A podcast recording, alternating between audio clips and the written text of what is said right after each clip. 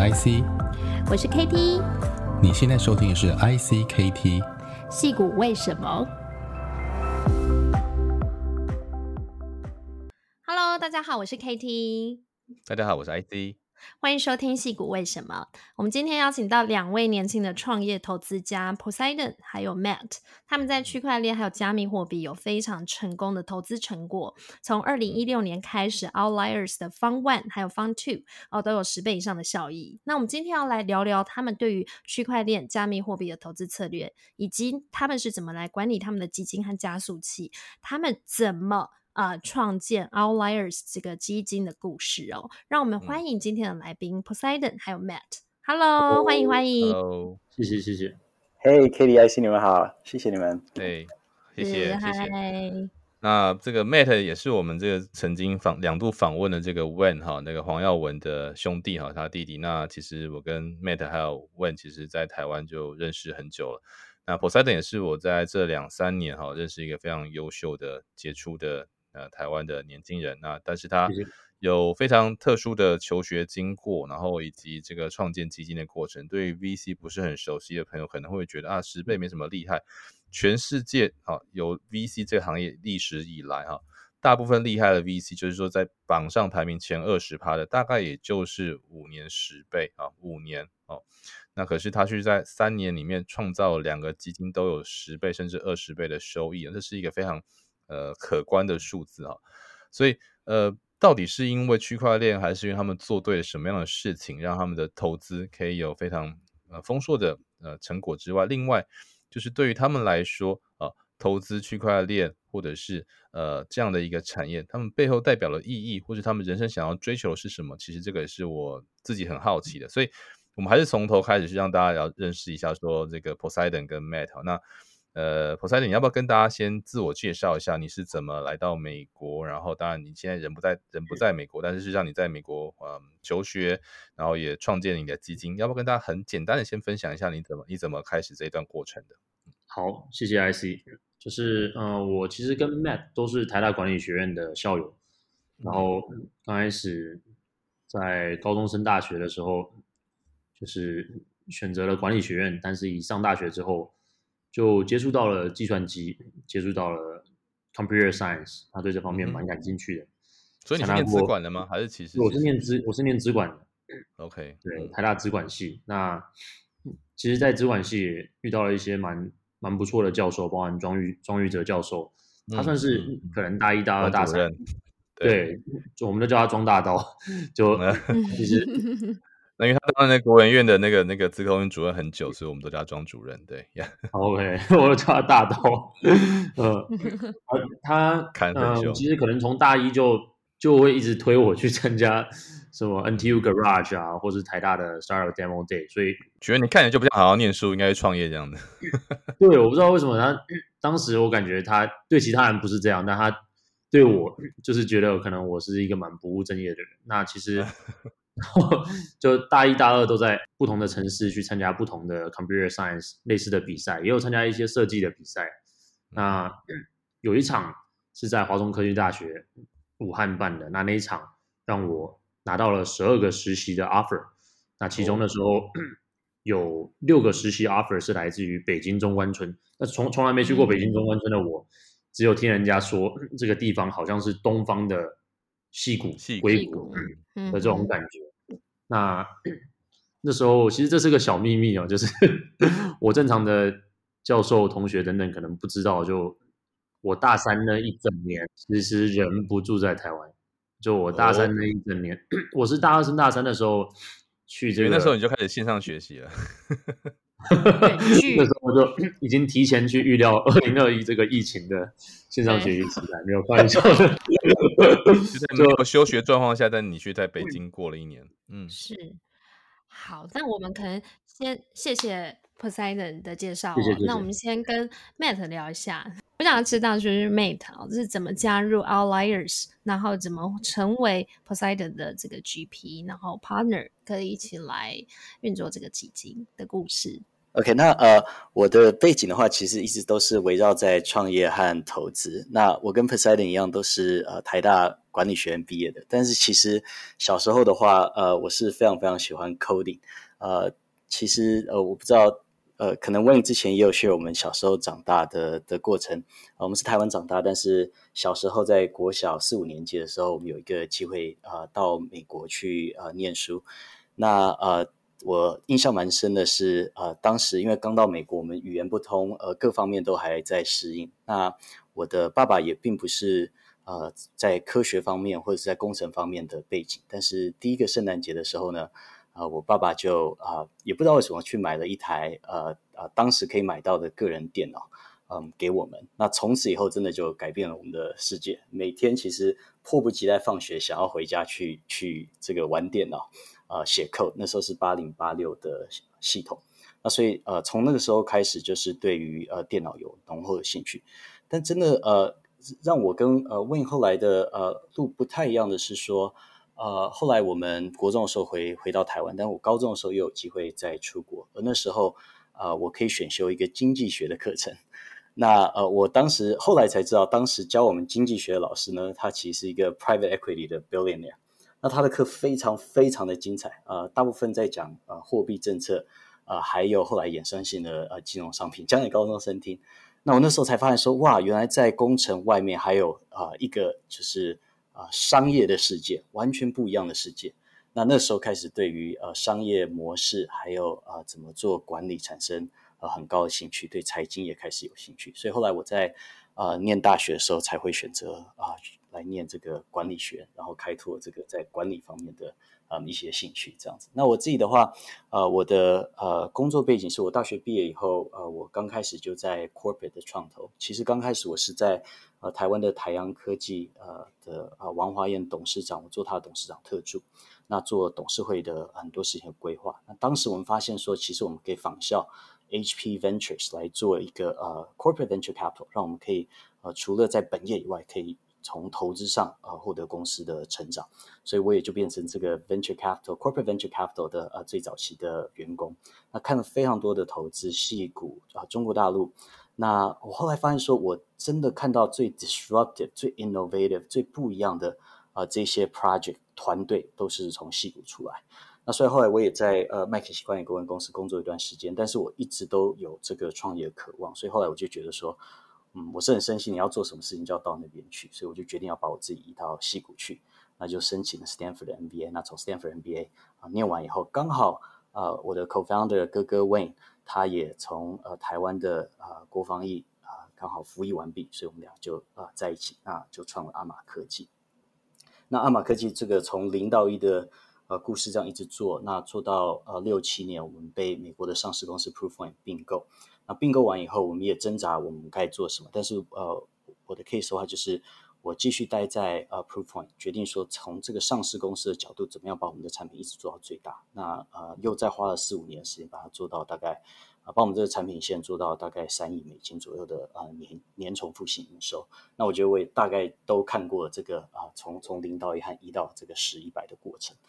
那后来，呃，同时为了让我们自己可以保持我们在新创的呃很很大这个兴趣和动能，我们自己也成立我们自己的呃 Angel Fund 啊，叫 Arunias Founders Fund，投资一些最新创的公司。那我也在最后两年，呃，跟美国的一些 Private Equity 呃私募基金做大型的 M&A 呃并购的案子，那这是 billion dollar 以上的案子。但最后还是回来觉得说，我真的还是对于呃最原始的新创有兴趣。那所以呃，在呃去年暑假，因为 COVID 的关系，碰到了呃 Poseidon，也是为你介绍我们认识的，啊、了解 Outlier，觉得真的是回到这个啊、呃、新创原创的这个核心，那所以就就开始呃跟 Poseidon 一起来谈这个 fund 怎么做。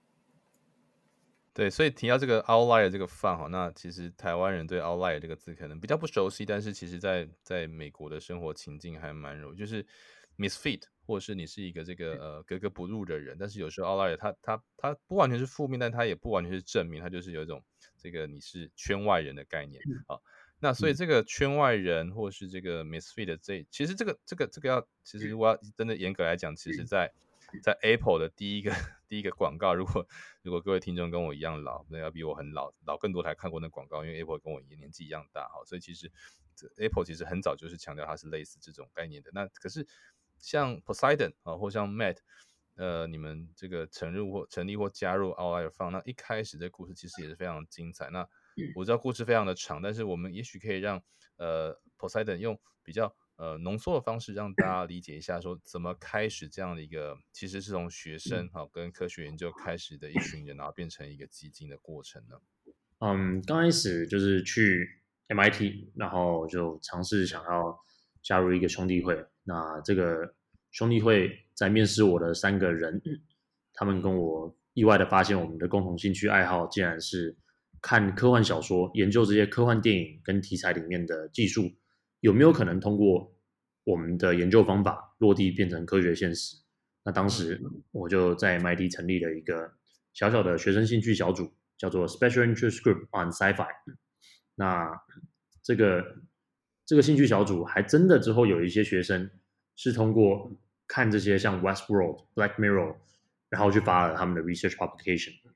那这个学生兴趣小组从每个月一次聚餐。但之后人变太多了，我们变要分流，变成是每两周一次，每一周一次。那之后甚至变成是宅天堂啊，MIT。对，当然我们有一些学生是来自 Harvard，那那没关系，就啊、呃，变成周一晚上就是专门来聊 AI ML，周二晚上来聊 AR VR，周三、周四周五来聊 Space Energy 跟 Blockchain。那其中当时有一小批学生。大概二十几个人发现说，这是二零一七年的，二零一六，二零一六，二零一六，二零一六的暑假，他们就发现说，我们竟然没有办法符合美国 SEC 这个 One Million Accredited Investor 的 Bar，但是又想要学习怎么做 Angel Investing 或是 Venture Investing，那他们发现说，投资 Token 这种 Token Investment Opportunity 是可能最简单的。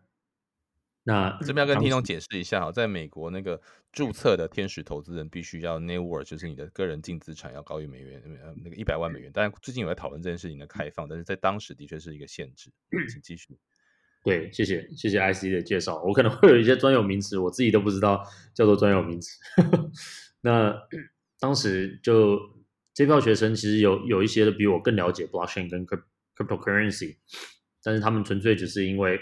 说 Poseidon。你是这个开启这个 Slack 社群的 admin 管理员版主，对，就 相当于群主或版主，嗯，就那大家也是 leverage 基于你的信任来到这个群。虽然我们很多人其实线下没有见过面，但他们就说我们有没有可能请你开一个 MyEther Wallet，然后大家感兴趣一起去做投资 token 的，我们就不要再自己读白皮书，不要再自己读智能合约了。能不能够全部都把资金汇聚到一个 crypto wallet？Let's do community-based investment,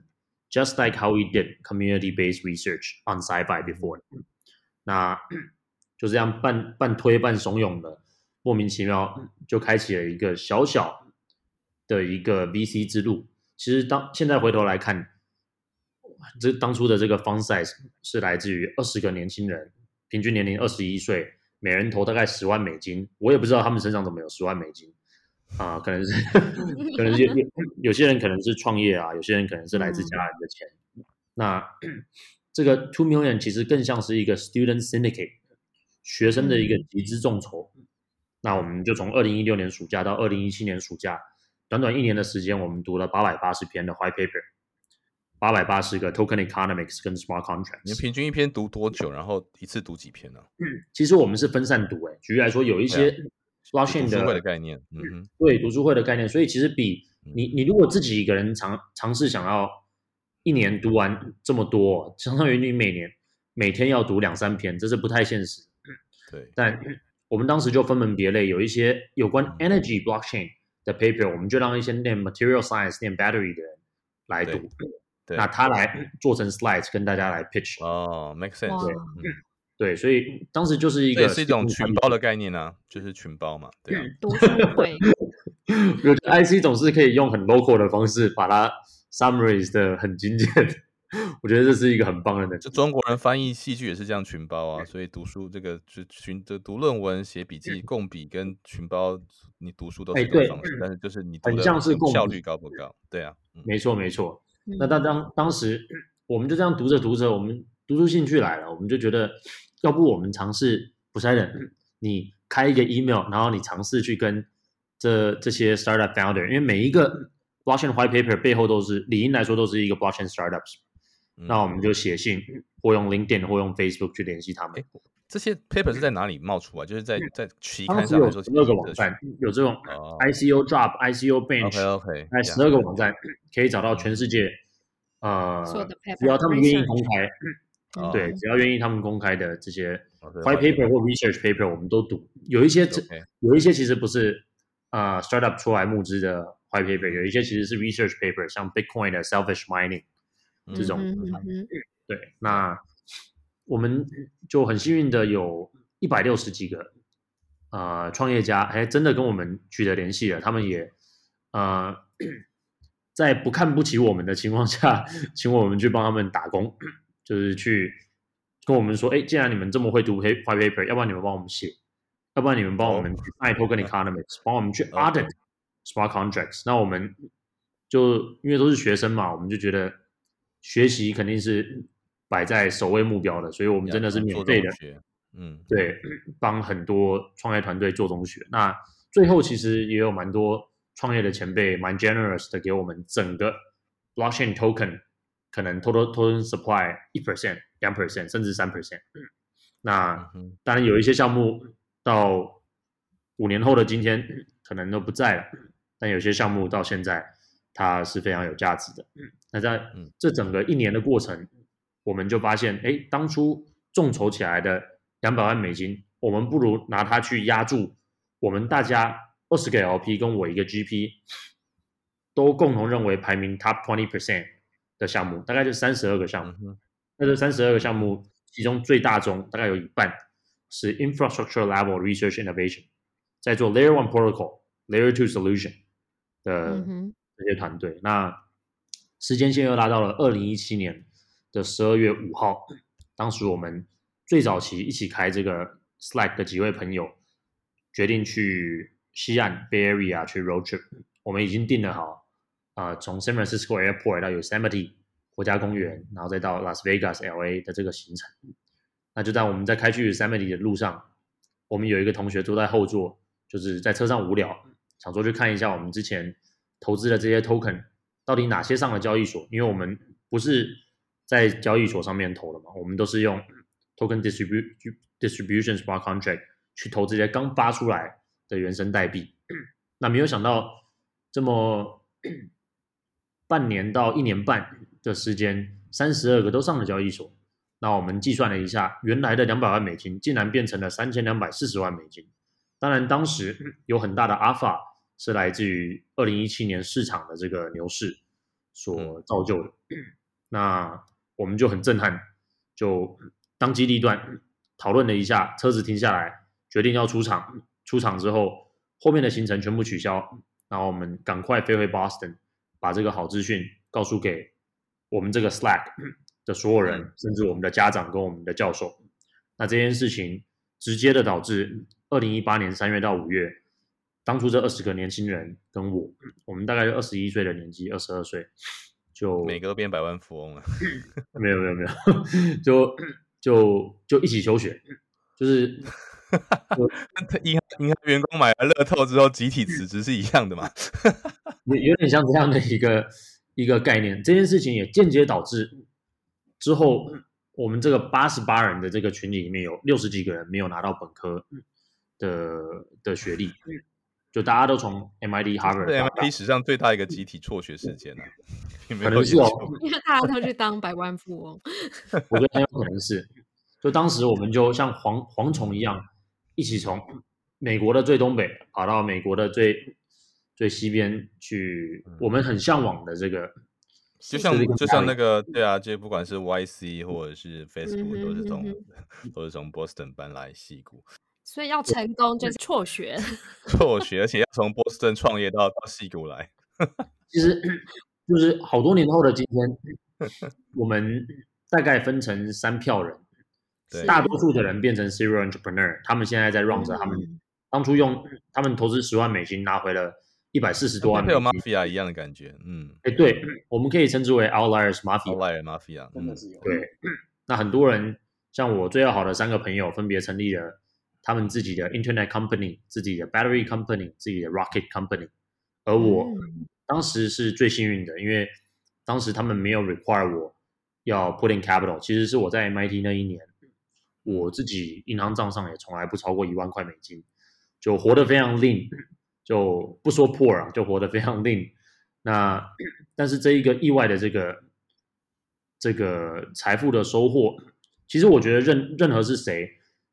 你其实直接迎来的并不是喜悦，是焦虑，就你瞬间。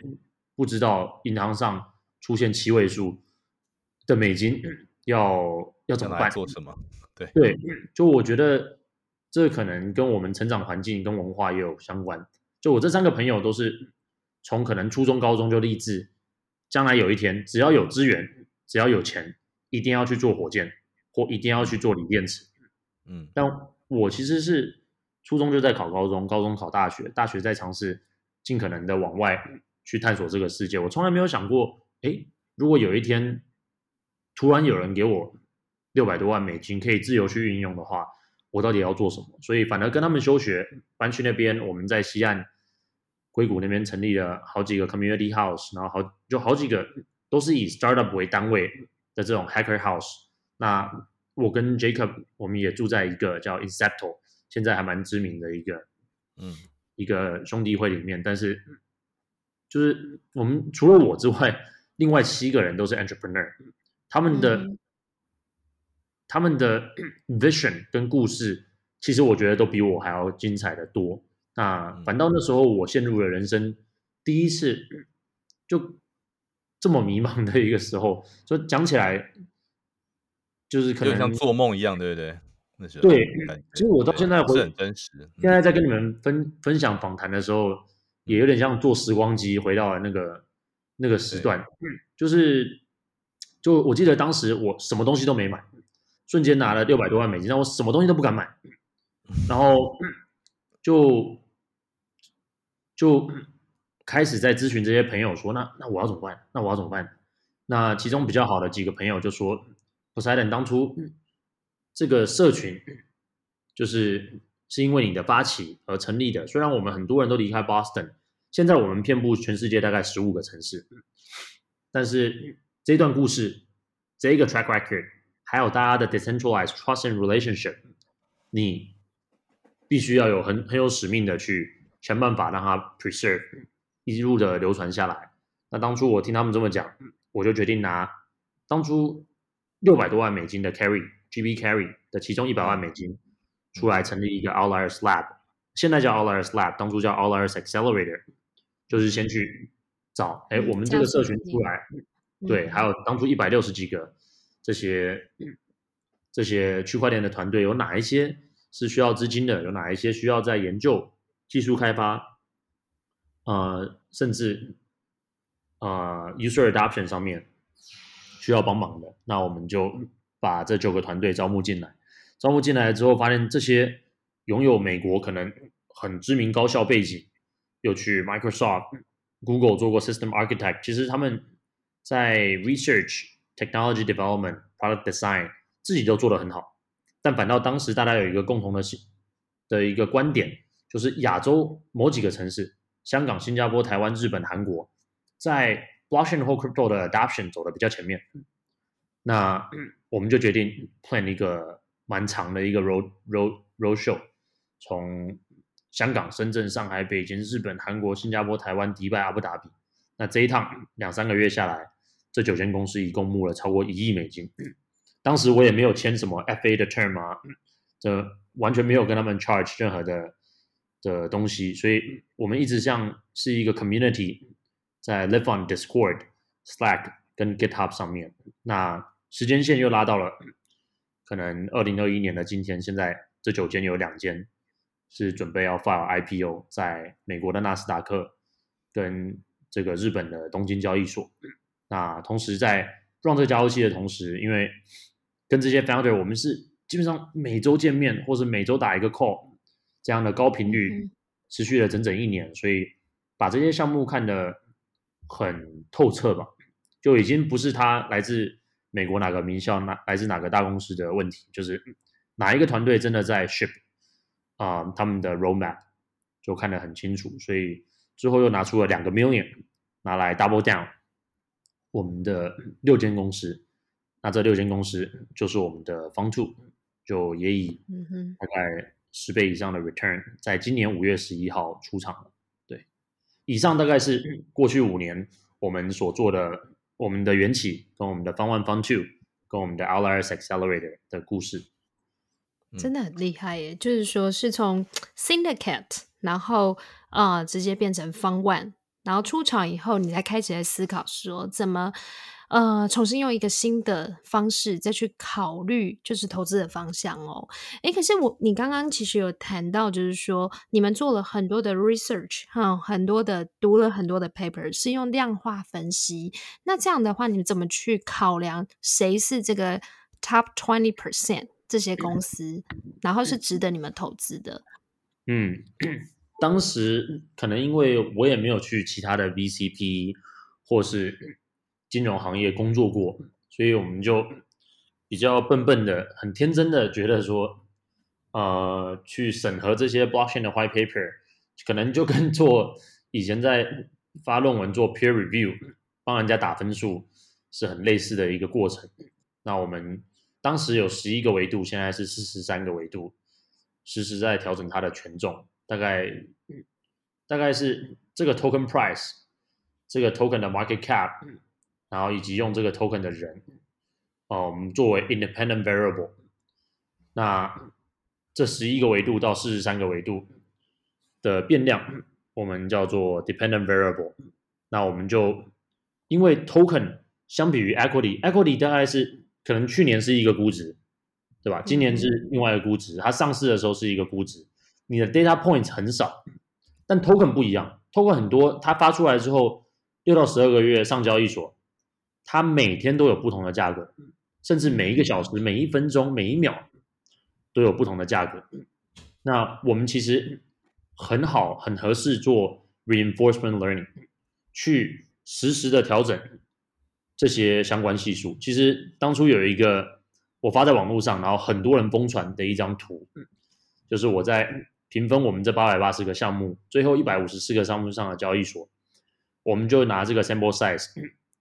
啊、呃，来做评分，意外的发现，当初在 team experience 跟 track record 评分打得越高的，他跟他最后的 token price 在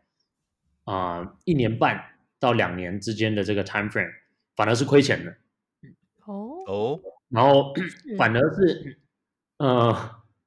celebrity 就是这个 blockchain 项目。他不论 board advisor 或是 core team 里面有一个怎么样的 celebrity，我们有我们量化的方式嘛？举例来说，他在 Twitter 上面多少个 follower，或他的一言一行对于整个市场的 sentiment analysis 会有多大震撼性的影响？反而这些 celebrity 很夸张的，嗯，有 positive eighty six percent 的 correlation。如果当初千金难买早知道嘛，但如果当初知道的话，八百八十篇白皮书不用读了，只要任何一个 Peter Thiel backed、Elon Musk backed、Steve Wozniak backed 的项目全投，全部十万美金、十万美金、十万美金这样投，其实那个可能会是历史上最赚钱的一个 crypto fund of all time。对，那但是这些 data point 我们一路追了四五年，我们发现那些当初因为 influencer celebrity 有这么高的 positive return，在一年半到两年的这个 time frame 的，其实很多撑不到现在，在就没有没有活超过四年到六年，反而当初 negative correlation 的 team experience 跟 track record 这些我们分数打得很高的，反而是在四到五年、六年、七年之后才大放异彩。所以你认为原因是什么？是因为它的技术面非常强，就是从基本面这边来看，从基本面来看的话，我们其实都知道，你真的要去 build 一个 startup，就是 blockchain 只是一个，嗯、只是一个 tool，是一个 technology 或者是一个 new way of solving existing problems。它如果真的是在 run 一间公司的话，它的价值还是要在四到七年内去体现出来。很多事情是无法被加速的。嗯哼，这个是 run 一间公司的一个本质，而 token 可能有些公司的 token，他们其实跟他们的公司具体业务跟发展是没有任何关系的。他们只要有 celebrity，有足够的 media exposure 跟 PR，嗯，就可以做足够大量的 market making 和 pump and dumps。那这些都是数据告诉我们的，所以现在。呃，现在 fast forward 到今天，其实我们实际上啊，是让我们的 associate 跟 analyst 再通过四十三个完全 quantifiable 的 metrics，在帮这些项目打分数。他们是不认识 founder 的情况下，但我跟 Matt 跟 John，我们三个坐在 investment committee，就是去审核这个这个项目，然后跟这个 co-founder 每周打一次电话的人。反而是去看一些比较直化 qualitative 的 metrics，最后这间公司投不投，我们是反过来说的，就是啊、从我的角度、Matt 的角度、John 的角度，我们没有看到 red flag，以及那四十三个维度也没有重大的 red flag，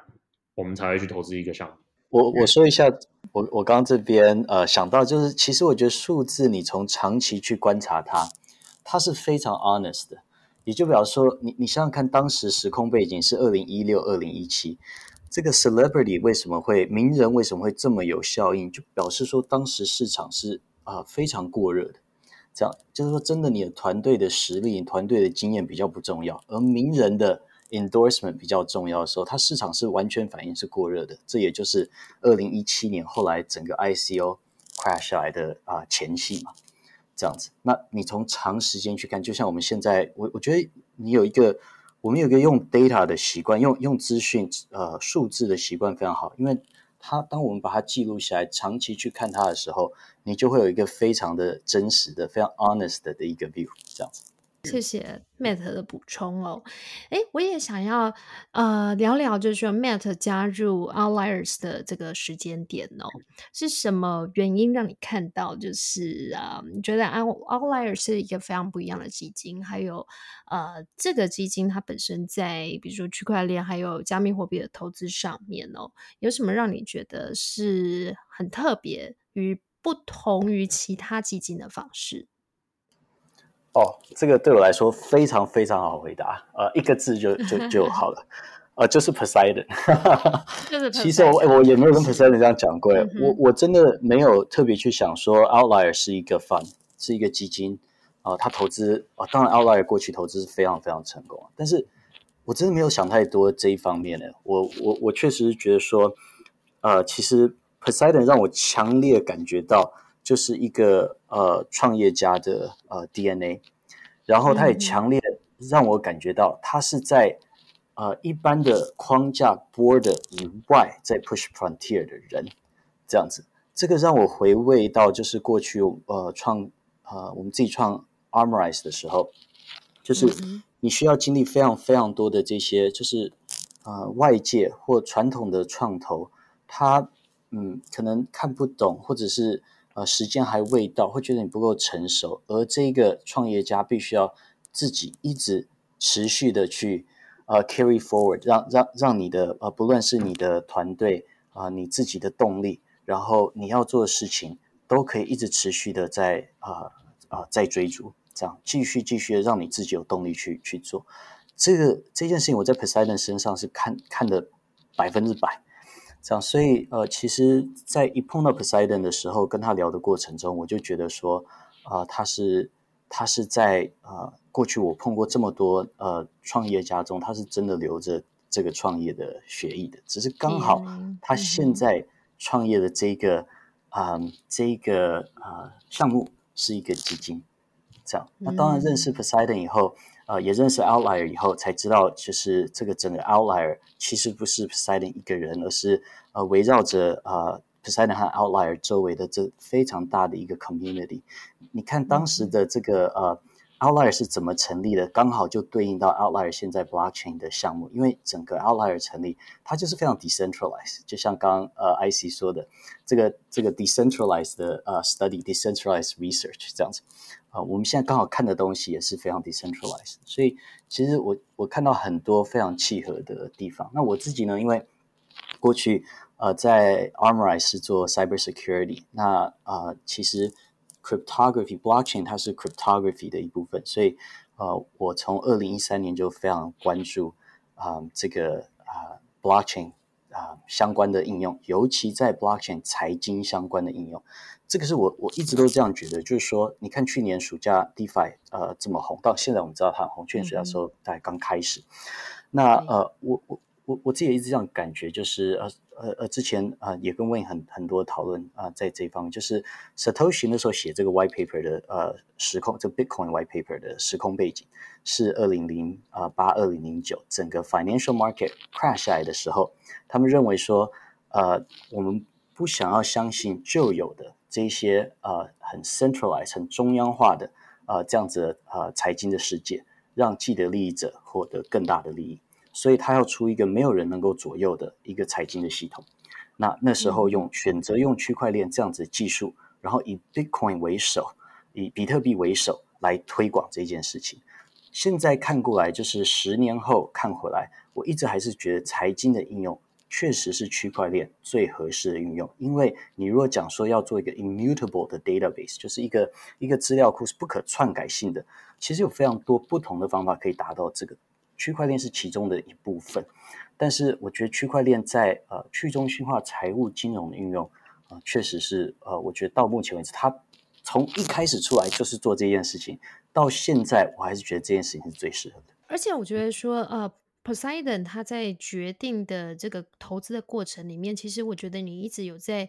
修正也不能说修正，应该是说用过去的经验，再加上数据的分析判读能力哦。然后还有就是，你觉得，比如说你刚刚讲的，你觉得对呃这个你的投资模型哦，以及就是说实际上面最后的这个 performance，你觉得这个中间的差距，那最后呢，你这个像你们现在在募的这个 Fund Three，你觉得说从过去的经验到现在，带给你有一个什么样的调整在投资策略上面？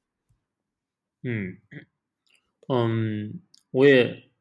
趁着这一题稍微回答一下，就是刚刚说到，就是为什么我跟 Matt 会 partner up，其实、嗯、是就是过去那四年，其实 Fund One Fund Two 啊，将近五年的时间，其实都是一个 solo founder solo GP。那我一直心目中有一个小小的想要找的这样的一个人，他可能大概有三种条件，但我很少对外讲出来。就第一是因为我自己其实没有出来从零到一做过一个产品，然后之后上市被收购的经验，所以我觉得如果有一个 co-founder，有一个 co-GP，那他应该是 go through 整个 venture cycle 的。第二，嗯哼，是这个人他可能在 VCP 这段。在投资方面是能力是让我欣赏，也比我更强的。那